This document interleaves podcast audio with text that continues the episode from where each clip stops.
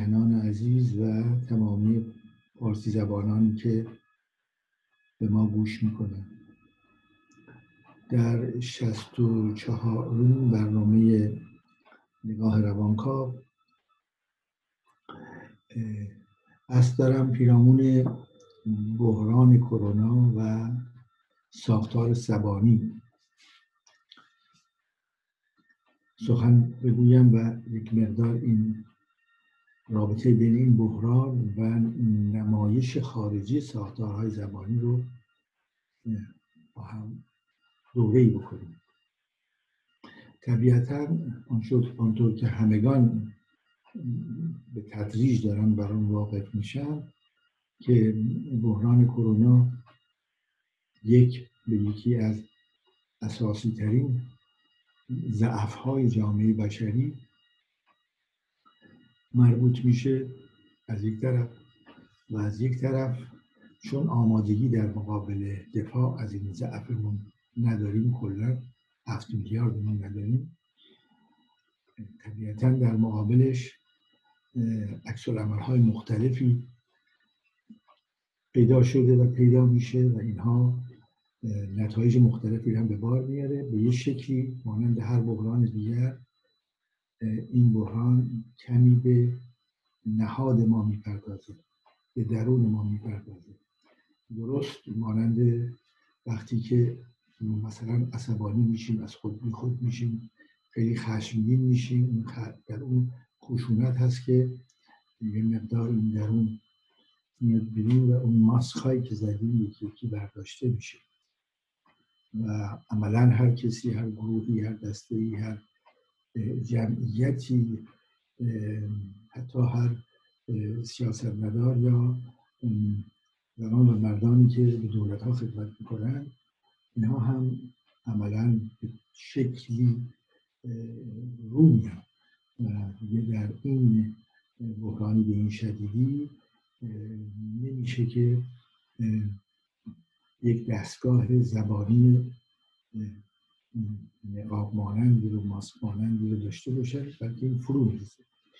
و به ما امکان میده که این بحران با تمام سختی و خشونتش که در این حال که به ما یکی از نقاط ضعف اساسی بشریت رو نشون میده در این حال در مقابلش نقاب ها از روی ساختارهای زبانی مصنوعی برمیداره که هر کدوم از ما رو برسونه به اون ساختار زبانی که داریم.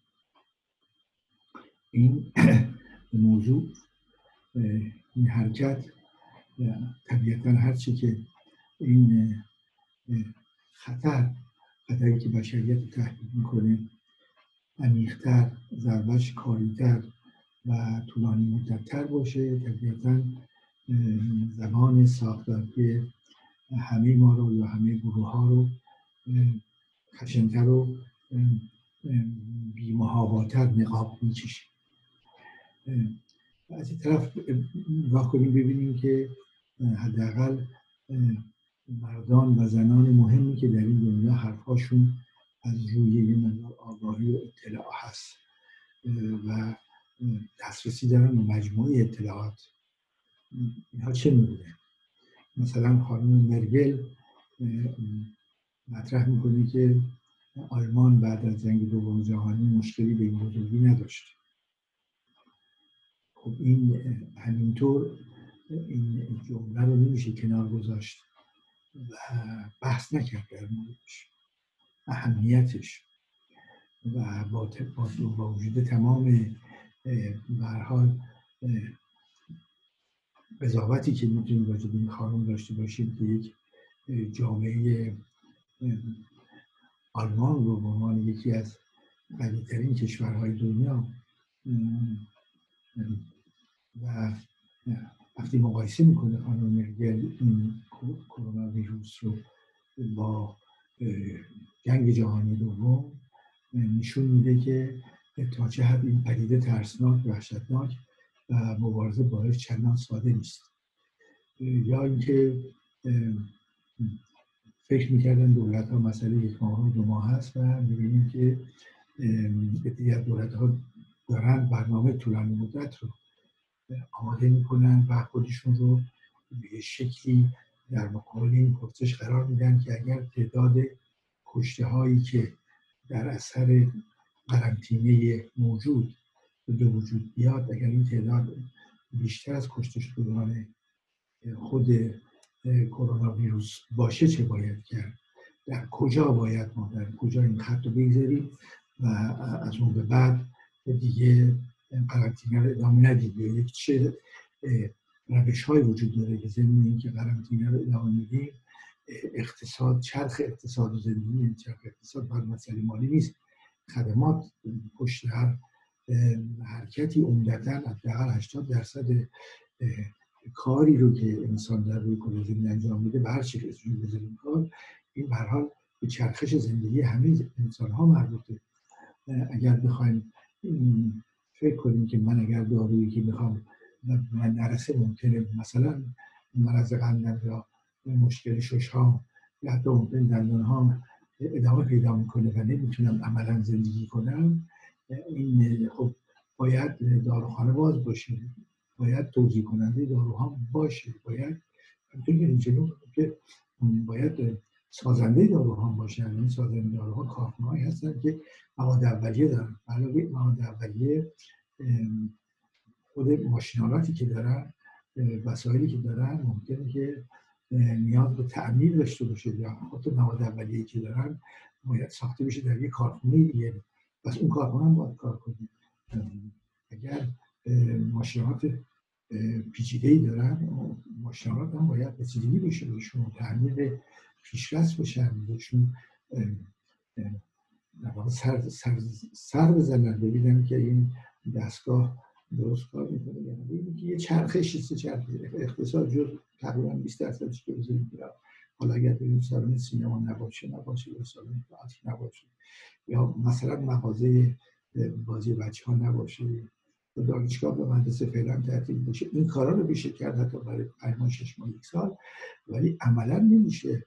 آنچه که به تولید دارو بستگی داره و تعدادی از جانهای عزیز مردم این جهان به این داروها وابسته است. تولیدش در اولویت قرار می‌گیره. می‌بینید که این مسئله اول بحران یک بحران بسیار عمیقیه و در واقع نقطه ضعیف ما که پیدا کرده نقطه ضعیف جایی است که ویروس حتی میکروب وسیلی پیدا بشه در اثر جهش ژنتیک که ما واکسنش رو نداشته باشیم یا نتونیم بسازیم.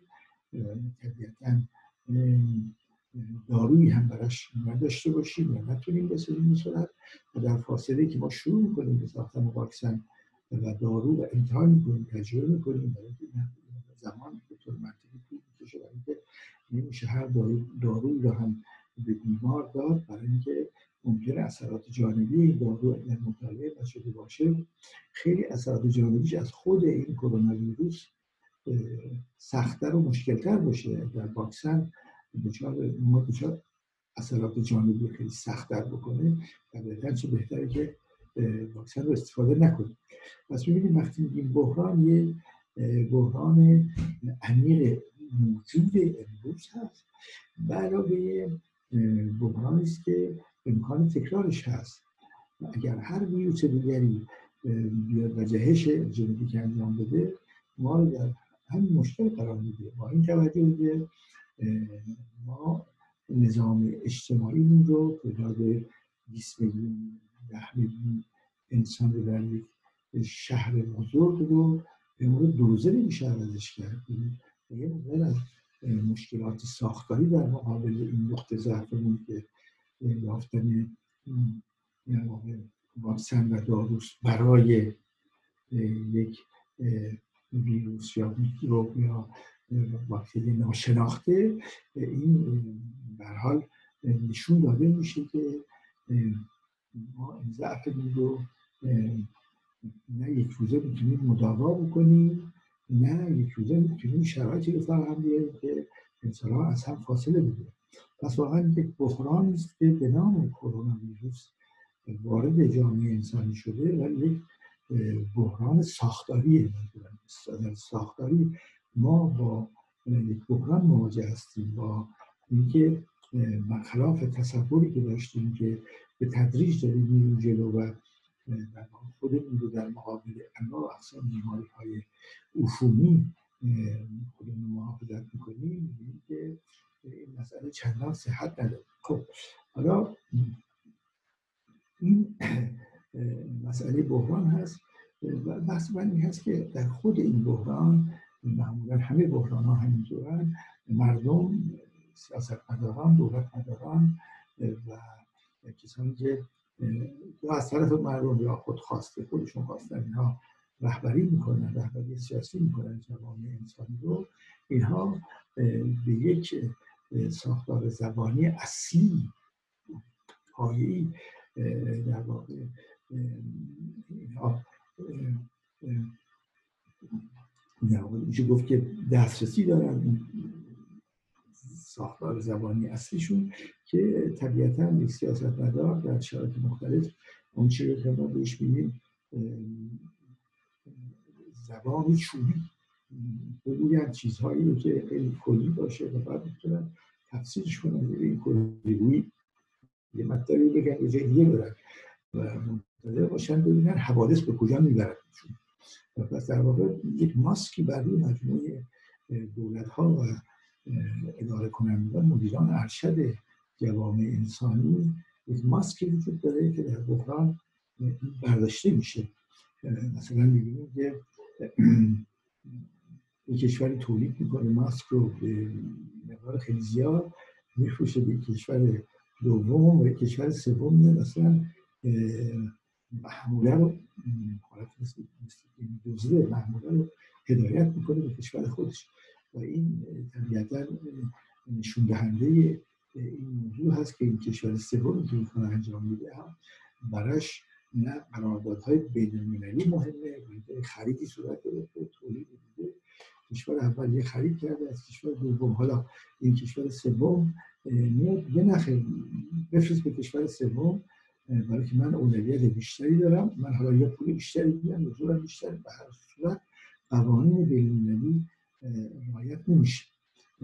در اینجا این همین رعایت نشدن قوانین بین‌المللی نشون میده که کشور سوم ته ذهنش.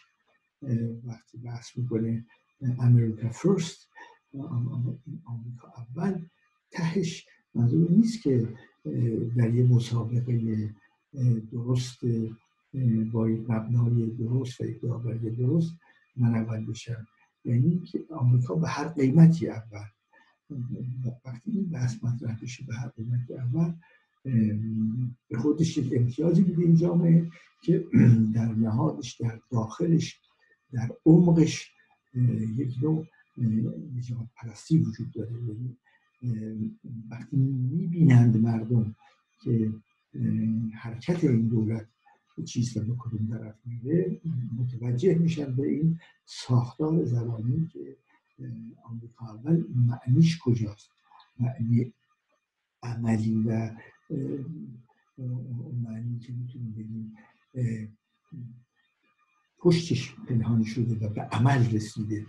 در عمل چه اتفاقی میفته اینه که قوانین بین‌المللی زیپا گذاشته میشه و یک هواپیما جنس ماسک از یک کشور میره به کشور سوم بدون اینکه قوانین جهانی رعایت بشه. این یه نمونه کوچکی بودیم که ساختار زبانی به چه شکل بحران ها ساختار زبانی رو زیر نظر دارن تحت تاثیر دارن و رشد می‌کنه یک بار اون در زیر هست و نمایان میشه. یکی دیگه از مثال هایی که من علاقه دارم امروز شما در میان دارم در مورد ساختار زبانی و بحران کرونا این بحثی است که در ایران عزیز ما امروز مطرح هست و مقایسه بکنیم. یک گفتمان بیشتر علمی فنی کارشناسی وزارت بهداشت در مورد ادامه قرن ضرورت ادامه قرنطینه و اینکه ما در حال گذار از پیک هستیم و صبر کرد که بالاخره به این پیک برسیم و موج برسیم و بعد بیایم پایین از یک مقدار به پایین تر می‌تونیم بگیم که به تدریج می‌تونیم از قرنطینه مملکت رو بیاریم این یک استدلال علمی بسیار قابل قبول قابل فهم و طبیعتا انتظار داریم که سیاست از این گفتار روانشناسانه یک مقدار تبعیت اما در عمل چه اتفاق میاد دو تا اتفاق اینجا ما بر اساس ماهیت ساختاری جمهوری اسلامی که ما یک یک جمهور و یک ساختمان اداری دولت داریم و یک بیت رهبری داریم که در اون بیت رهبری تمام قدرت غیر دولتی در اونجا جمع هست. اول تمام قدرت نیروهای انتظامی هر هر ردیفی که می‌خواید باشه کافی یک نفر پنج دستش باشه شامل نیروهای انتظامی نظامی ایران میشه. این خوب وابستگی به رهبری است. تمام در واقع اداره اوقاف اداره تمامی اماکن متبرکه به شکلی باز به اینجا برمیگرده. نهادهایی هم هستن مثل بنیاد مستضعفان غیره به اینجا برمیگرده. یه مجموعه است که مجموعه قدرتمندی است. که در میشه گفت دولت بیت رهبری این دو نیروی هستن که می‌تونن انجام وظیفه بکنن در مقابل خدماتشون به یک جامعه. خب وقتی می‌بینیم که یک نظر کارشناسی اینجا هست. به نام که باید قرنطینه رو ادامه داد و ما با مشکل رو میشیم با مشکل بزرگی رو رو میشیم اگر این قرنطینه شکافته بشه. قبل از اینکه ما برسیم به اون مرز واقعا نزول تعداد کشته ها در بیمارستان ها یا حتی در خانه سالمند. از طرف دیگه یک بحث اینجا سیاسی در کار هست که آقای روحانی مطرح می‌کنه به عنوان رئیس جمهور. که اگر قرنطینه رو خیلی سریع برطرف نکنیم و که نگذاریم که مردم بیان برن سر کارهاشون سی میلیون گرسنه ریخته میشن در خیابان این چگونه همینجا ساختار زبانی رو مثال داریم این چگونه ساختار زبانی می‌زنه بیاریم وقتی بگیم سی میلیون میریزن توی خیابان ها برای چی میاد برای که نرفتن سر کار نرفتن سر کار.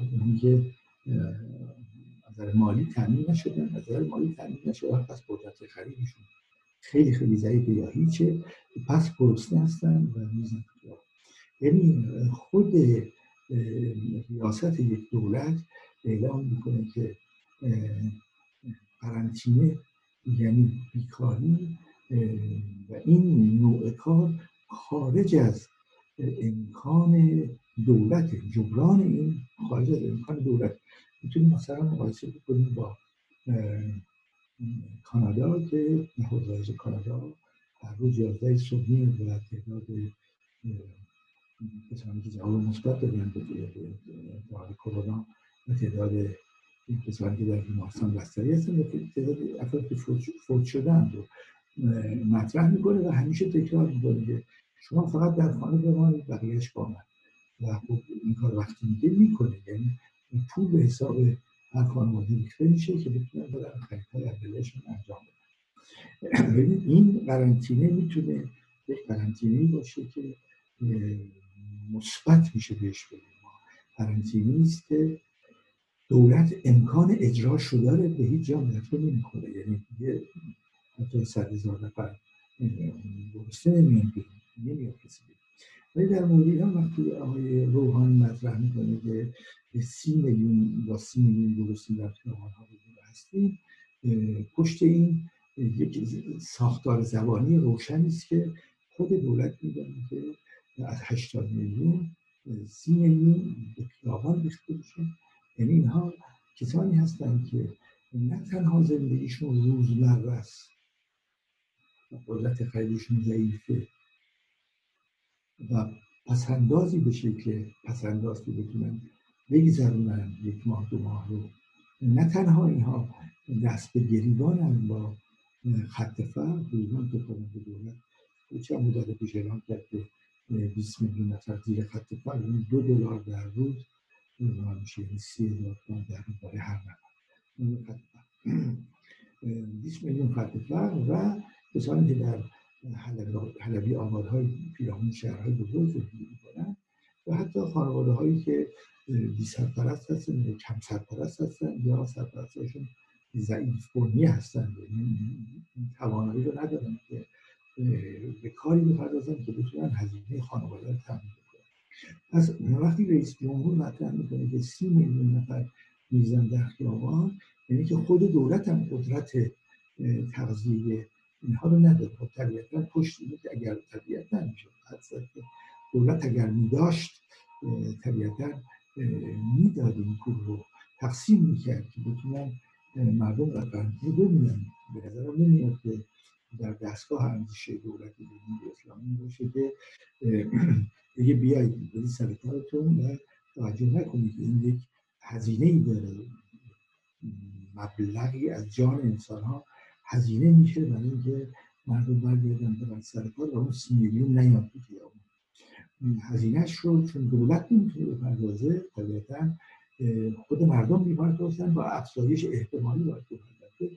افزایش تعداد مردم یعنی برانکینه باز میشه و مردم بیرون میرن به سر کار بلغمون به قول معروف پیدا بکنن. همین عمل بحث اینه که یک نظریه اینه که خیلی سریع انعکاس پیدا می‌کنه روی تعداد بیماران و تعداد بیمارانی که فوت می‌کنن پس در واقع اینجا دولت در کانادا دولت هزینه می‌کنه برای که جلوی فوت رو بگیره. در ایران دولت نمی‌تونه هزینه بکنه و نمی‌تونه جلوی فوت رو بگیره. از مردم سرمایه گذاری می‌کنه یعنی مردم هستن که کشته بیشتر پس ببینیم ساختار زبانی دولت به یه شکلی روشنه چون خودش مسئول می‌دونه در مقابل این سی میلیون. راهش اینه که بیاید کار کنید ولی خب ما قبول می‌کنیم. تعداد کسانی که متاسفانه از دست میرن رو قبول می‌کنیم. میپذیریم ولی که راه دیگری نداریم. اینجا در این ساختار زبانی پرسش های بسیار مطرح میشه. اینکه چگونه ممکنه یک دولتی اینقدر لاغر شده باشه که نتونه واقعا در شرایط بحرانی کمک کمک بکنه این بحث مهم هست. دولت ها برای چی هستن؟ دولت ها زندگی روزمره که میگذره. دولت ها در خدمت پیشبینی مشکلات آینده در خدمت ابداع و اختراع راه در خدمت حتی گرفتن کمک از جامعه جهانی هستن و می‌دونیم که ما این کمک ها رو قبول نکردیم و حتی خب لاف و بیف های هم داریم دلیل آمریکا از ما کمک می‌خواد بیاید بگیریم یعنی رئیس جمهوری که مطرح می‌کنه که ما با سی میلیون درسته در خیابان ها رو هستیم چگونه است که این افرادی یک هفته قبلش میگن که اگر آمریکا می‌خواد ما حاضرین کمک بکنیم یعنی که بریم اونجا تجربیاتمون در مورد مبارزه با کرونا نشون بدیم. نشون دهنده این مسئله است که قسمت اول ساختار زبانی دولت هست که هیچ گونه در این سخن هیچ گونه مسئولیتی در مقابل افزایش تعداد کشته ها وجود نداره. نیست که افزایش تعداد کشته ها اگر پیش بیاد طبیعی است. ولی ما به عنوان طبیعی باید پاسخ بدیم اون سی میلیون که نمی‌تونیم کمکشون بکنیم نظر مالی. نداریم که کمک بکنیم. بحث که چرا نداریم؟ و مسئله تحریم ها مطرح میشه. چرا تحریم هستیم؟ همینطور ادامه پیدا می‌کنه به یک سلسله انتخاب. که این انتخاب ها در یک جایی خودش رو در واقع متمرکز می‌کنه متبلور می‌کنه. انتخاب های چه سال گذشته مجموعه جمهوری اسلامی که طبیعتا بیت رهبری در اونجا نقش اساسی دارن در استراتژی. مجموعه انتخاباتی یک استراتژی تبدیل کرده خودش رو. مسئله عدم تعامل با جهان و این عدم تعامل با جهان مرد بر این و مرد بر آن طبیعتا یک روز به منفرد کردن کشور ایران منجر میشه. یک روز به تنها ماندن کشور ایران منجر میشه و این تنهایی باعث میشه که طبیعتا یا کمکی نمیاد یا اگر بیاد با یه دروغی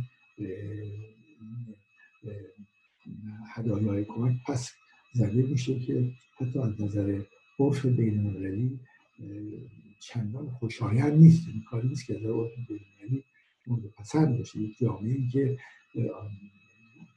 پزشکان بدون مرزی که آمدن تلاش کردن بیان یک بیمارستان پنجاه تخت بزنن. با تمام تجهیزات. میشه گفت وقتی ما اینها قبول نمی کنیم و برمیگردانیم منظور ما اینه که مقدار تحقیر کنیم ما احتیاط نداریم شما بیشتر خودتون برگردید برگردید به خودتون برسید و به معنیش این هست که ما اساسا با جامعه بینالمللی چندان کاری نداریم. برحال این در واقع مسئله زبان ساختاری دولت از یک طرف از یک طرف دیگه در امکان زبان ساختاری دیگری هم خودش نشون میده. و اون وقتی که رهبری در یک برنامه تلویزیونی از پیش آماده این مسئله رو مطرح می‌کنن که بیاید کمک کنید افرادی که امکان دارید دستتان به قول به دهانتان می‌رسه و افرادی که بر اثر این مسئله قرنطینه و بر اثر این که نتونستن کار کنند و برن نان شبانهشون رو تأمین بکنند. خیلی از خانواده ها بیاید به ما کمک بکنیم. و اینجا مطرح می‌کنند ایشون که ما این کرونایی که یک میلیون کشته داریم. البته بعد از واقعا چند دقیقه دوباره اصلاح می‌کنن که دفعه من منظورم یک میلیون کسانی هستن که ویروس کرونا رو گرفتن. بحث من در این نیست که یک انسان کامله و نباید اشتباه بکنه. اشتباه طبیعت انسان قول فرانسوی ها در حالی که اشتباه نمی‌کنه اون نیست که هیچ کاری نکرد. بلکه نوع اشتباه که به عنوان یک روانکار به نوع اشتباه نگاه می‌کنه اینی که بهش میگیم لبسوس یعنی اشتباه لپی این اشتباه لپی از جای دیگری میاد. و خیلی مفیده که ما این رو در واقع بهش نگاه بکنیم. و ببینیم که در واقع این اشتباه لپی یعنی جای کشته شده و جای کسی که حامل ویروس هست و بیمار شده بسیار گویاست از نظر ساختار زبانی که پشتش هست. ساختار زبانی که وقتی می‌خواد ادا کنه یک میلیون کشته این رقم یک میلیون رو هم مرگ یک میلیون رو یک انسان رو نمی‌تونه تصور بکنه. اگر یک خیال از خیال هم در گمان هم ما یک میلیون رقم یک میلیون هزار بار هزار بار فکر بکنیم دسترسی داشته باشیم بتونیم اون رو تجزیه تحلیلش بکنیم می‌تونیم بگیم که هیچ وقت نباید بگیم یک میلیون کشته. وقتی گفته میشه که ما اساسا یه مقدار با رقم و عدد بیگانه باشیم. یا مسئله کشته شدن و مردن چندان مهم نباشه برای ما. واقعا یک میلیون کشته از مردم دنیا مردم جهان برای ما چندان مهم نباشه و اصلا زندگی و مرگ دیگران برای ما چندان مهم نباشه. این در درون یک تعبیر اینطور میشه بگیم این ساختار زبانی رهبری است که در اینجا میاد بیرون و نشون داده میشه که کلا در زبان معممین در ساختار زبانیشون علت و معلولی به اون شکل بسیار ضعیفه و بیشتر مدل سازی است الگو سازی است. پس رقم چندان مهم نیست. عدد چندان نقشی رو نداره. اگر آنچه که ما می‌فهمیم از طریق روابط علت معلولی نیست در مجموعه آموزش های معلمین بلکه بیشتر این هست که ما یه مجموعه از آیات قرآنی داریم حدیث داریم و روایات داریم. از اینها باید استفاده بکنیم یک استدلال بیرون بیاریم از داخل اینها که این از این راه بریم از اون راه بریم. در صورت که بعد از دکارت در نشون هم ما با متد رو هستیم. یعنی با علت و معلوم رو هستیم. در جهان همیشه به دنبال علت و معلوم میگردیم. شاید یک علت چندین معلوم داشته باشه که نصفش هم نشناخته باشیم.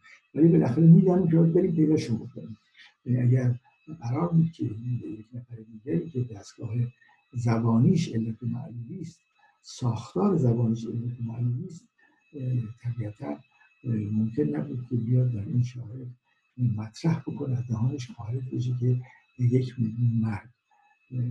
همینطور گفتم این بحران یه مقدار ساختار زبانی های مختلف رو به یه شکلی آشکار می‌کنه. شب و روز شما خوش.